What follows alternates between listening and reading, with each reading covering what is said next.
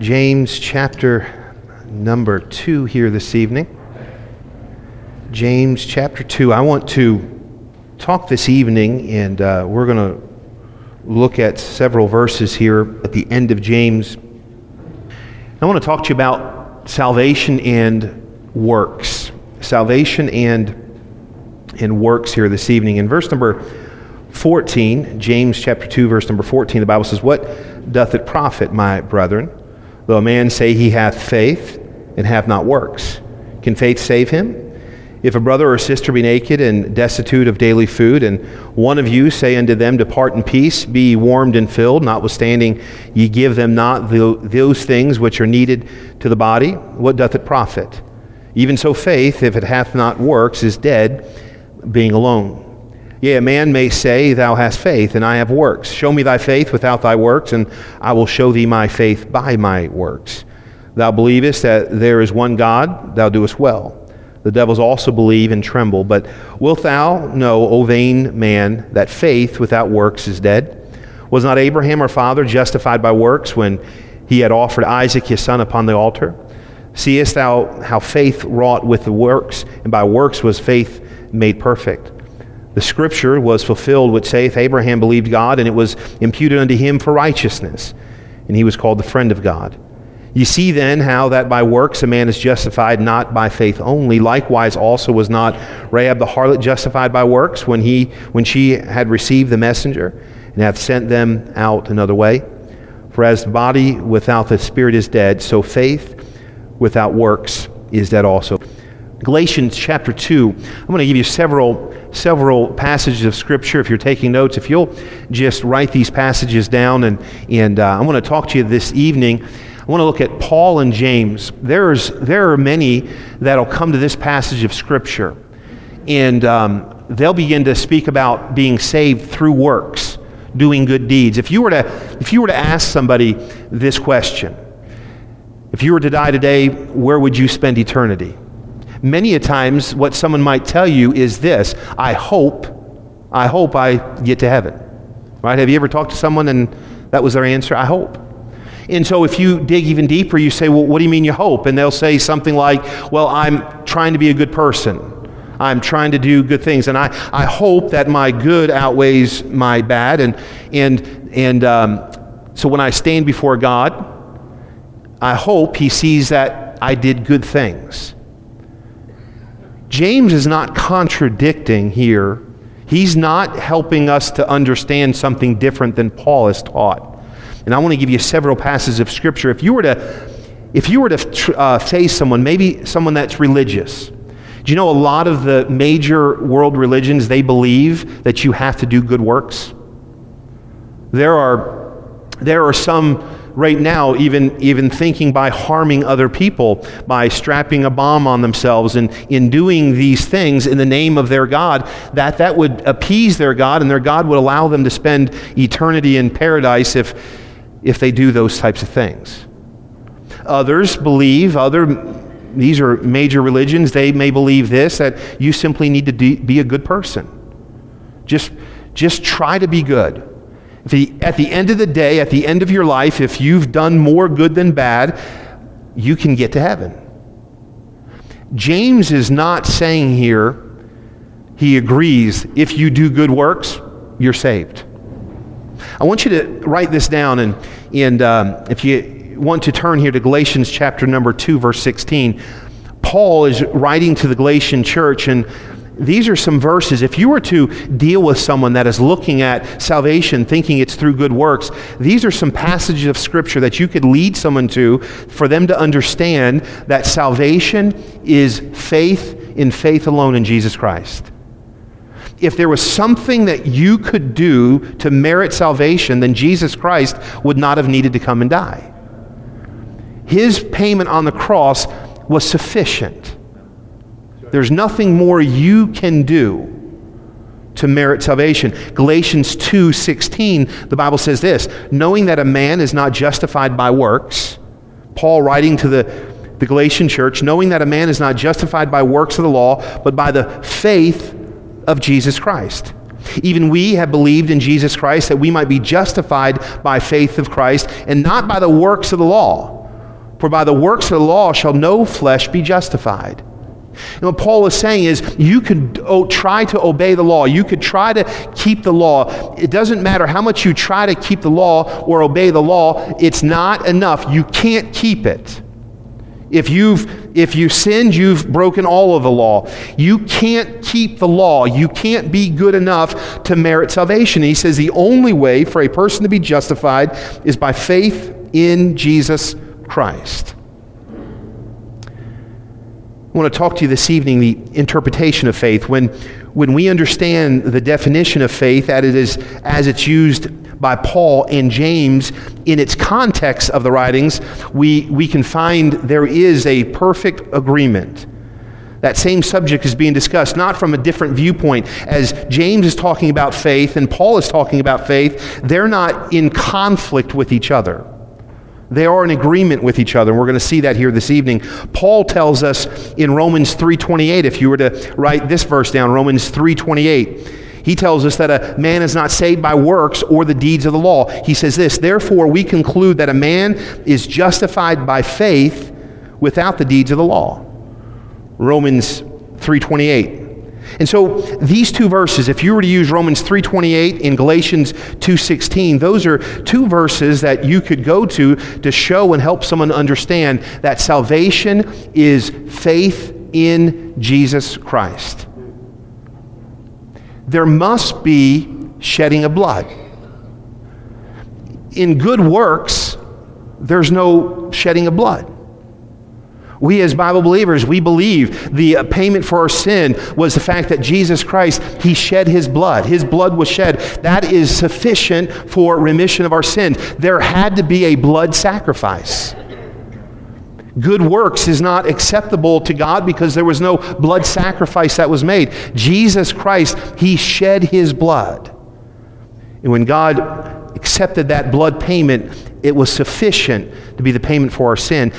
Paul and James, when Paul is speaking in Romans and in Galatians, they're not standing face to face fighting each other. In, in, reality, what they're doing is they're actually standing back to back, supporting and, and, and, and, and uh, helping each other's argument here, what Paul is saying and what James is saying. In those days, there were those that saying that you had to perform the works of the Mosaic law in order to be saved. Paul was writing against that. There were some that were saying that you had to be circumcised, you had to follow the law, you had to, to, to follow the Mosaic law in order to be saved. And Paul answers that by saying that works of the law won't save you, and that only faith in Christ will save you. And Paul is very clear Paul is very clear through Romans. We're studying that on Sunday mornings. Paul is very, very clear on salvation through faith alone in Jesus Christ. And Paul says that saving grace, that genuine, real faith, true salvation transforms a person's life. True faith True faith transforms a person. The moment you're saved, true faith, by putting your faith and trust in Jesus Christ, that transforms a person's life. Something happens. It's not just a, a, a, decision and then they just continue to live life the way they live life previously. The moment that someone accepts Christ as their Savior, the Holy Spirit of God takes up residence, and there is the Spirit of God living inside of that person. Philippians 3 7. If you write this verse down, Philippians 3 7, the Bible says this, but what things were gained to me, those I counted loss for Christ. This dramatic transfer transformation took place in the life of Paul when he came to know Christ as a Savior.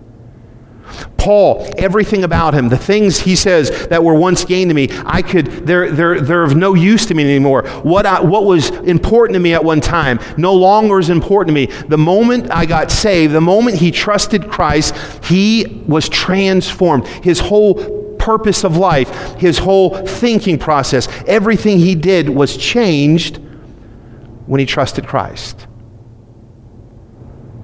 The same would be true for every one of us.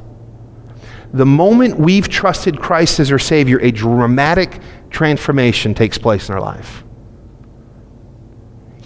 Paul is talking about the keeping of the law, that keeping the law will not save you.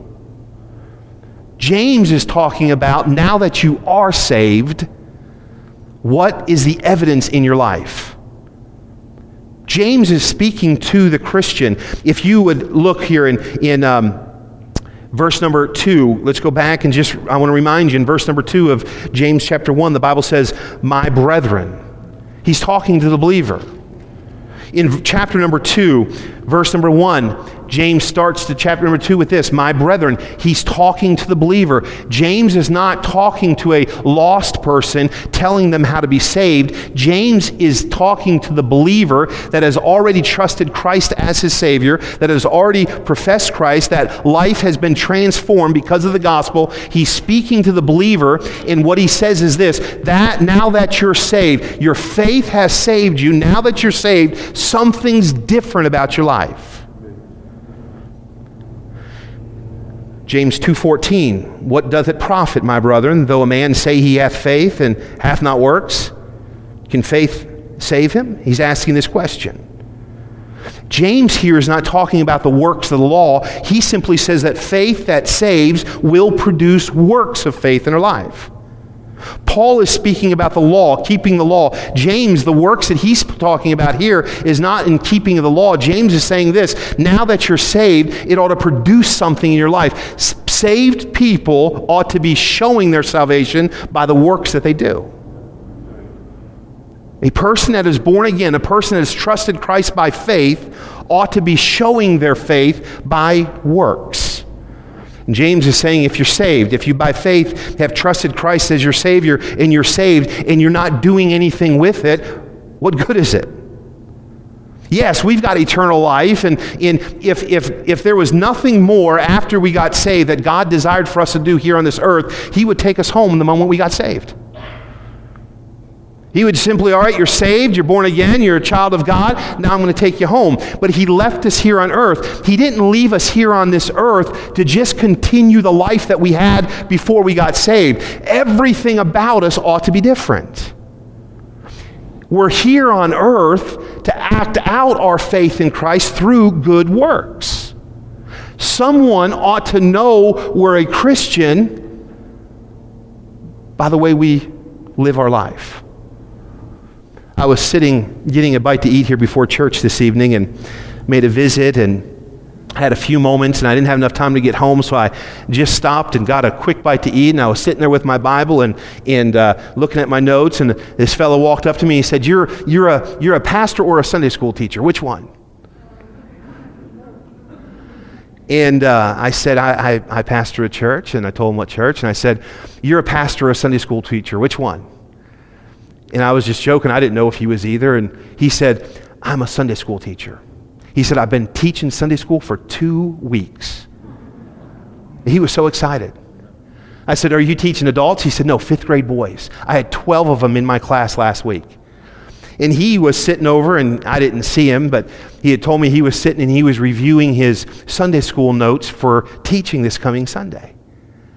He said that the person in charge of his Sunday school approached him and said, Hey, if you'll teach Sunday school, I just want you to kind of fill in part time a little bit. And he said, I, I did it for one week, and I went back after my first week and said, Can I do this every week?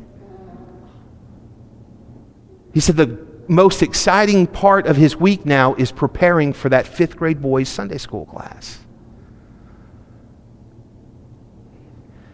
We talked just a few moments and he told me about him getting saved and told me his testimony after he got saved. And now that he's saved, he said he loves to do things for Christ.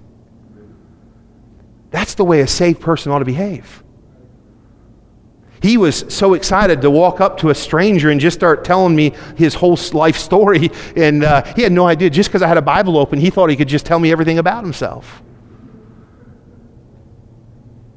But I was encouraged just by his enthusiasm. He got saved, he got involved, he began to teach, and now he just can't wait to learn God's word and then teach it to fifth grade boys. That's a transformed life. That's the way every single child of God, there ought to be something different. Before you were saved, you were heading a direction eternally, but even your thoughts upon this earth, your desires, what you were trying to obtain, what you were trying to do, everything should be different once a person's saved. They're no longer longer looking at their life and how they can get things. They ought to be now looking at how can I serve Christ?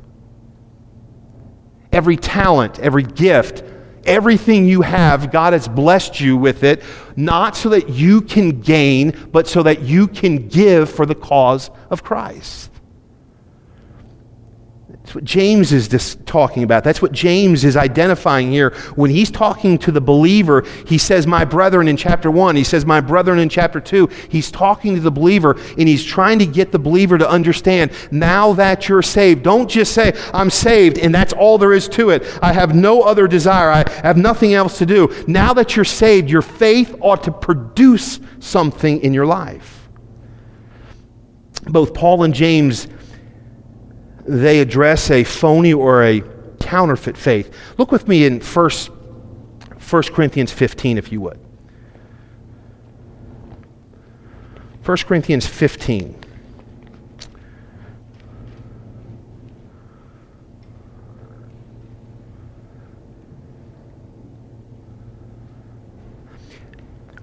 Paul is addressing the church at Corinth. He says, Moreover, in verse number one, Moreover, brethren, I declare unto you the gospel which I preached unto you, which also ye have received, and wherein ye stand, by which also you are saved, if you keep in memory what I have preached unto you, unless ye have believed in vain.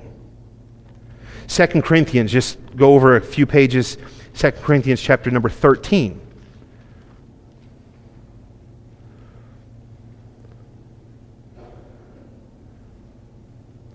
Verse number 5. 2 Corinthians 13 5, the Bible says, Examine yourselves. Whether ye be in the faith, prove yourselves. Know ye not your own selves how that Jesus Christ is in you, except ye be reprobates? Paul is talking about your faith. He's talking about those. Don't examine your faith. I read one time that Spurgeon, uh, um, uh, great preacher in England of yesteryear, he would have a crowd of 10,000 or so in his church, and, and uh, he'd be preaching. And, and Spurgeon said this that there was a large percent of his church, and I don't remember what I read now, how many percentage it was, but it was a large percentage of his church. He believed that he preached to every single week, and they weren't even saved. It was all up here, it was a head knowledge.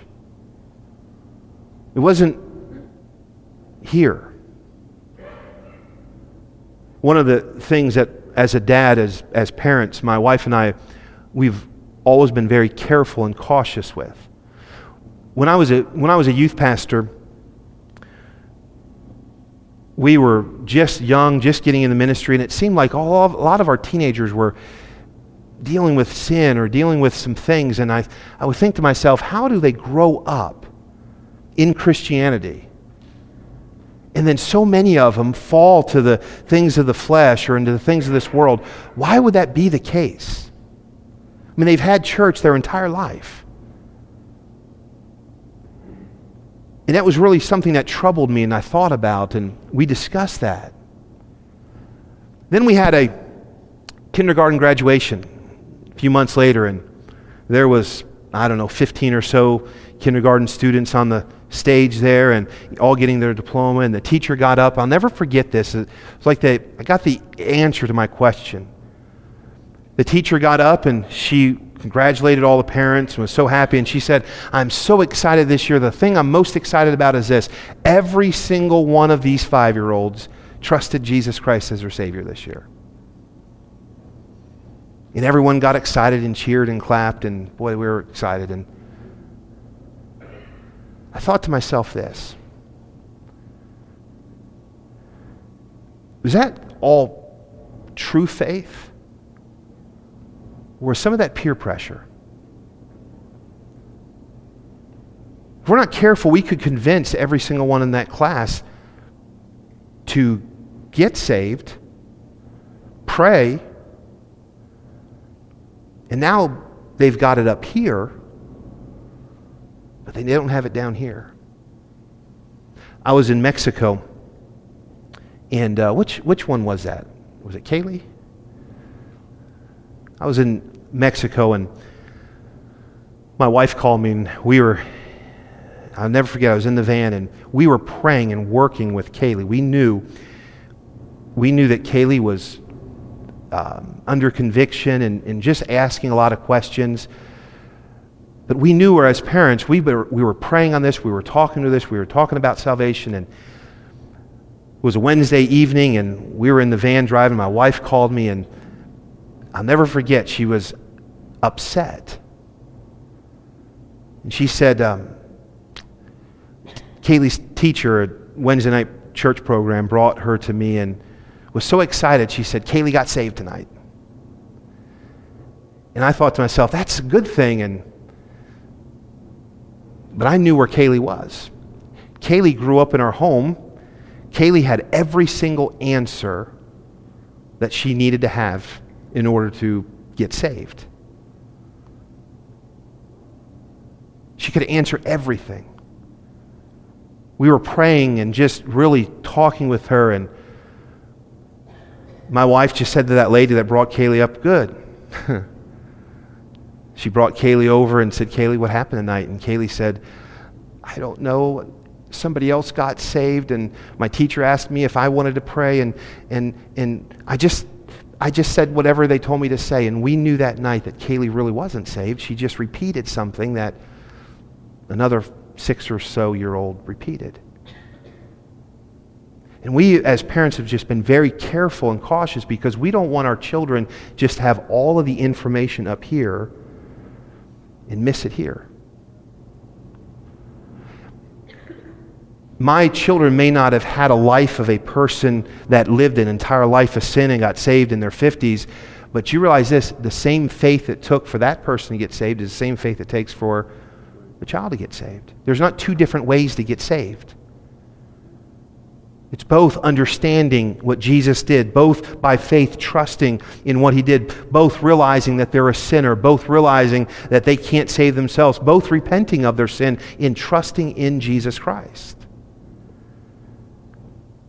And Paul is addressing in 1 Corinthians and in 2 Corinthians there, he says, examine yourself, make sure you're of the faith. Make sure it wasn't just something that was said, something here, be sure it's faith. Be sure you've trusted Christ. Be sure it's real. James, in verse number 14 of, of, uh, of, chapter 2, says, What did the profit, my brethren, though a man say he hath faith and have not works? Can, he save, uh, can, can, can faith save him? He's challenging us to, to realize this be sure you're saved. If you're saved, then something is different. Your life is changed. The Holy Spirit of God takes up residence in your life. You are, your life is transformed. Your life is changed. And now that you're saved, you think different. You talk different. You, you, your, your ideas are different. Your, your life goals are different. And your faith ought to produce the fact that now you want to live doing things that shows Christ's love to others. Both men are saying, Real faith in Christ produces something. True faith in Christ produces something in someone's life. If you're truly saved, it produces something. Faith, it's not shallow. Faith is not phony. Some, some Someone who puts their faith in Christ and is born again doesn't just go living as they did before. A transformation takes place. And now that a person is saved, they ought to do things. that's what James is discussing. What both are arguing is faith changes you. Paul is arguing that. James is arguing that. Both are saying that your faith in Christ, it changes you. Your faith in Christ, it transforms you. Your faith in Christ, it produces an action in your life. James is helping us to understand through these verses that one that puts their faith in Christ, it makes them go to action. It it accomplishes something, it produces an action. Faith in Christ produces a desire to live for Christ. Get that this evening. Faith in Christ, it produces a desire in your life to live for Christ. Romans 3:20 Turn there if you would please real quick. I want to make sure I get these verses in. Romans 3:20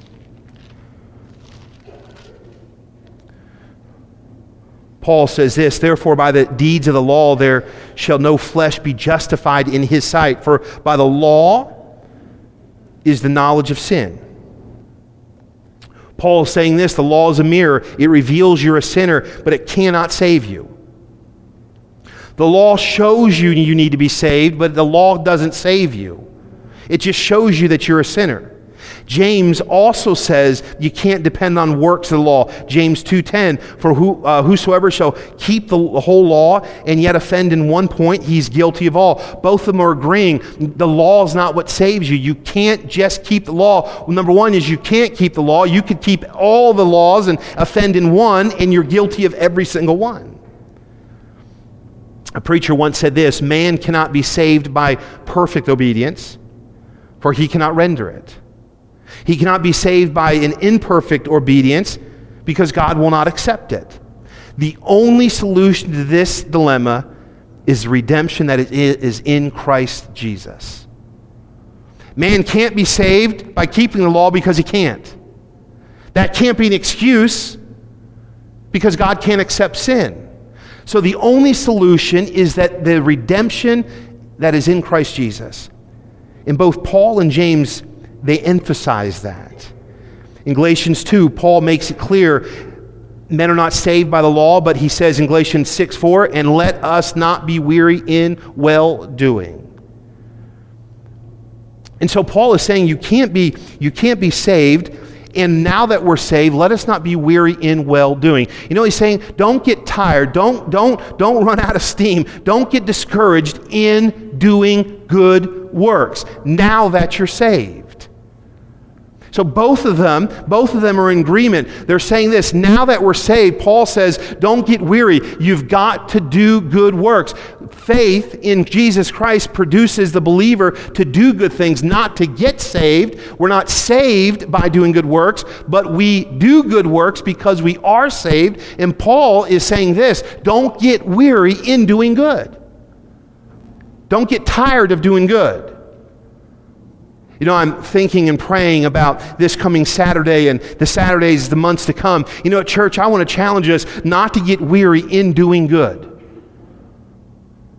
Don't let things in your life keep you from sharing the gospel of Jesus Christ. If you live, and that's what James is saying, what does it profit? You live your entire uh, life and you're successful in the business world, but you've never led a soul to Christ. What, what good was being successful in the business world?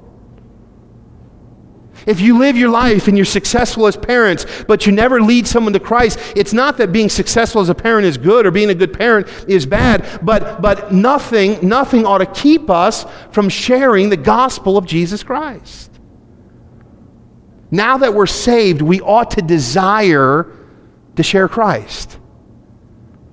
We ought to have patience with people. We ought to have compassion for people. We ought to show the love of Christ to someone. I was I was Monday evening. I got back from West Virginia and really got changed real quick. And there was a Gideon fellowship, a pastor's appreciation. Um, and we've got several, several Gideons. And they were there that evening. And, and so I rushed there and got there for dinner. And I saw a, I saw a, a video, Brother Corbett. You saw the same video. This, this man, was it Tanzania? Tanzania. He was in Tanzania and they were giving out um, uh, scripture. And he gave some statistics about death in Tanzania. I believe he said this the, the average age is 48. 48. How many of you are over 48? You're dead if you're in Tanzania. How many of you are in your 40s? You got a couple more years to live if you're in Tanzania. If you're not 40 yet, stop having birthdays. 48 is the life expectancy in Tanzania. And the reason why the majority of them die, the adults die, is from AIDS and HIV. And that wasn't the most unsettling part, although that that just I just couldn't believe that. Something that he said, it caused me, I just couldn't believe it.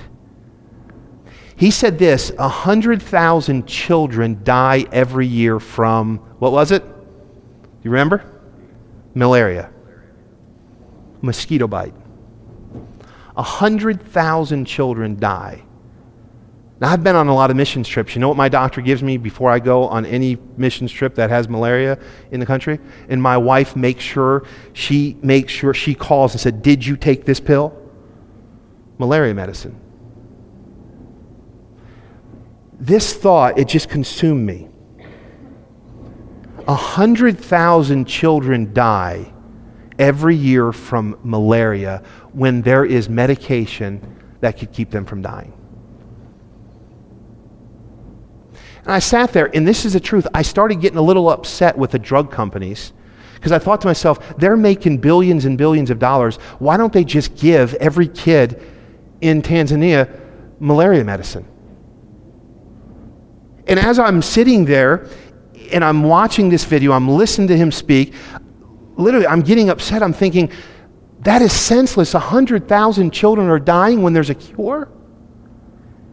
I mean, I could see if it was some like plague that there was no cure and they're working on a cure, but 100,000 children die in this country every year when there is an abundance of this medication, and all we have to do is give them this medication and they wouldn't die. Who in their right mind could keep that medication?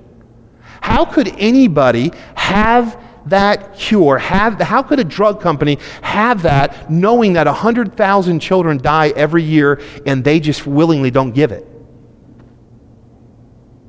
And I mean, I was getting upset. How many of you are upset right now thinking about that?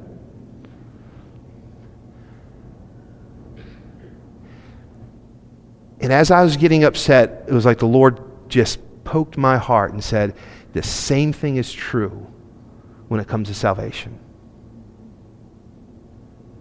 Here am I, I'm getting upset because the drug manufacturers won't give some kids pills to save them. And it's not the pill they need, it's the gospel they need because those kids are going out in eternity without Jesus Christ. Yeah, they need the medication, but more than the medication, they need the gospel. And Christians are content never sharing the gospel with someone that's lost. Think about that. Boy, I was convicted. I thought, look how self righteous I am right now mad at somebody that they want to profit and they won't give the drug that's needed. And here I am. How many people did I walk past today that needed the gospel and I wasn't willing to give it? And I think that's what James is talking about in chapter number two.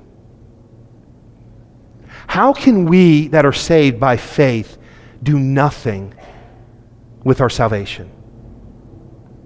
How can we that are saved how can anything in life become more important than sharing the good news of the gospel of Jesus Christ with someone that's going to die without Jesus and spend eternity in hell? That ought to motivate us to do good works. That ought to motivate us to share the gospel. Why wouldn't we share the gospel knowing that somebody dies without Jesus, they spend eternity in hell? Why wouldn't we want to share the gospel? My thought is this what, what good excuse could a drug, drug company give for not giving children malaria medication that they could afford to give? And that's my thing. Why couldn't they do that? What, what good excuse could they have? Christian, what good excuse do we have for not sharing the gospel of Jesus Christ with someone that needs it? We're not taking what we know and taking what we've been blessed with and taking the gospel of Jesus Christ and going out. And that's what James says. So what? You tell somebody that comes to you and says, I'm hungry, and you say to them, Well, you know, peace to you, go out and be filled. If you don't give them something to fill them, what good are we if we say we love the lost if we don't give the lost the gospel? What good would be a church if a church isn't truly a lighthouse in its community to share the gospel with those that are lost in its community? This coming Saturday, our goal, you know, we come to church, we want to get revived, we want to we want to we want to get energized so that what we can go out and give the gospel to a world that needs it this coming weekend. I pray that as we go out and we give somebody a hamburger or give somebody some lunch or or or do some lawn work or do something, the purpose isn't just to do something, but to show the love of Christ and give an opportunity to share Jesus Christ as we do good works. And let us not be weary, Paul says, and let us not be weary in well doing. There's a lot of doing that goes with the believing. A believer ought to be doing. What ought to describe a believer's life is what they're doing with the gospel. What would, what would happen if we stood this th- tonight and said, all right, let's, let's just go through and, and let's just rejoice in who we shared the gospel with this week? Let's just go through as believers. Let's just go through and, and let's get excited and praise the Lord for, for the opportunities that we took to share the gospel. How many of us would stand and how many of us would say this? I hope they just skip right by me. I hope, I hope that doesn't come up. But part of believing, a large part of believing, is doing. We're saved to do something. Our faith in Christ produces an action in our life. When James is speaking here of works, he's speaking of the work of faith. Paul says in Galatians 5 6, let me just turn there and I'll read it here real quick. I should have it marked. Galatians 5 6, Paul says this For in Jesus Christ neither circumcision availeth anything, not, not, nor uncircumcision, but faith which worketh by love. You know what that means there? Love? Love works. How many of you, um, how many of you guys that are, that are married, how many have that list? Um, it's, it's stuff that your wife wants you to do. What's it called? A honey-do list. Honey, how many of you guys have a honey-do list? How many of you guys that honey-do list never seems to go away? It's just kind of always there. I have a honey-do list. And it seems like it never goes away. When you, when you get some done, it seems like, it, like the paper just keeps, just keeps going. You know, love works. My wife has a list, and the reality is this I love my wife, therefore, I want to do that list. If my wife had a list and I came home and that list, you know, was hanging there and, and I walk by it and I go sit on the couch, and that was my nightly routine. Every single night I come home, I sit on the couch, and, and that's, I love you. You know what eventually she's going to say? If you love me, show me. Love works. So Paul is saying here, love, love works. In, in, in, but faith which worketh by love. Me doing the honey-do list shows my wife what? I love her. Me doing what she desires for me to do shows her that I love her.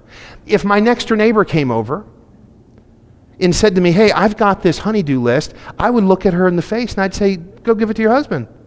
I don't love you. I don't love you. I'm not going to do your list. That's for the person that loves you to do your list. And if he doesn't love you, then hire it out, you know? But come over to me. But my wife has a desire for me to do something, and by me doing it, it shows her I love her. By not doing it, it causes her to wonder do you care? I mean, if you cared, you would do something. If I walked past that list and I just sat down and I told her every single night, I love you, babe. You know what she'd eventually say? Stop saying it and show me. Show me you love me. You know, James and Paul in agreement here? If we love Christ, we do what he desires for us to do. There's a desire. Christ says this Go you into all the world and preach the gospel to every living creature. You know what Christ's desire for us is to share the gospel. To take every opportunity for every single human being to hear the gospel of Jesus Christ. That's his honey-do list. That's his desires for us. And when love when we love him, we work. What do we do? We fulfill what he's asked us to do. And if we don't, question would be do you love him? because love transforms. Faith in Christ transforms our life. What we're doing now, our thoughts, our desires are different. Now that we're saved, we want to do what Christ desires for us to do. And every time we walk away from an opportunity to share Christ, every time we walk away from an opportunity to tell someone else that Jesus loves them, that Jesus died for them, that Jesus shed his blood so they, they, they can have remission for their sin, every time we neglect to do that, we neglect to show Christ. We love him.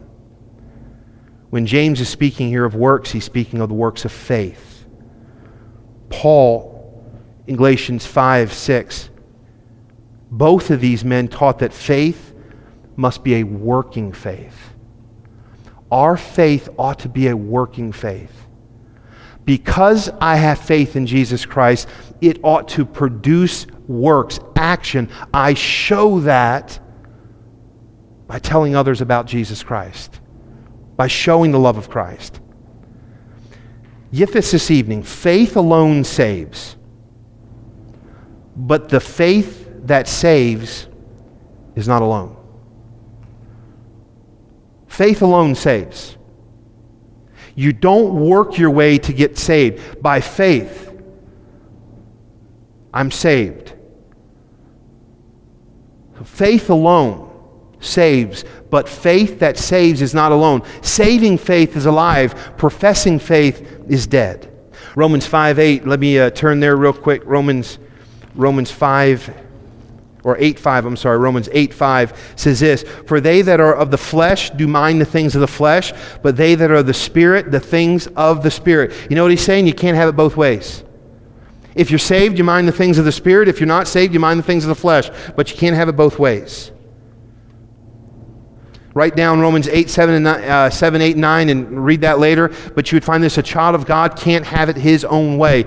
Once we're saved, our desires ought to be to fulfill what Christ uh, has commanded us to do. Now that a person's saved and now that a person is indwelt by the Holy Spirit, he can produce fruit. And if he doesn't, something's drastically wrong. If I was having marriage problems and I came to this group, I said, Help me in my marriage. I just don't understand. Something's wrong and I need your help. My wife asked me to do this, this, and this, and all good things, and I just don't want to. I just I just want to come over here and sit, and I don't want any responsibilities. I, I don't want to do anything that she asked. I, I don't want to show her I love her. I just want to come over here. I just wish she'd leave me alone and not bother me with anything. Every one of you in your right mind would say this that's what's wrong. If you love her, you should seek to spend time with her. You should seek to listen to her. You should seek to make her happy. And you can't do that by living your own life, doing your own thing, having your own desires. That doesn't work. In Christian, it's the same thing for those of us that say we're a child of God. We ought to say, Lord, what can I do for you? Lord, what can I do for you? What is your will for my life? Not, Lord, thank you for salvation, and now I think I'm just going to live my life here and do my thing. But thank you for saving me. I'll see you in heaven. The Christian ought to live a life in such a way where, thank you for saving me. Now, Lord, how can I please you by serving you? That's works. James is talking about the evidence of our faith is shown by how we work or how we fulfill what Christ has commanded us to do.